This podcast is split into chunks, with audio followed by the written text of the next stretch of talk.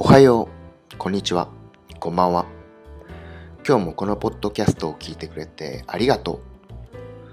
今日は4月18日月曜日。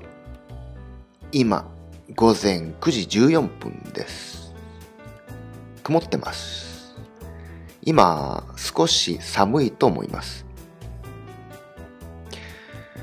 今日も静かですね。スペインの学生さんたちは今日まで休みで明日からまた学校が始まるんですね。学生の頃ははるか昔なので覚えていません。でもよく考えてみると社会って子供たちのカレンダーが中心で回ってる気がしますね。子供は宝だって言いますもんね。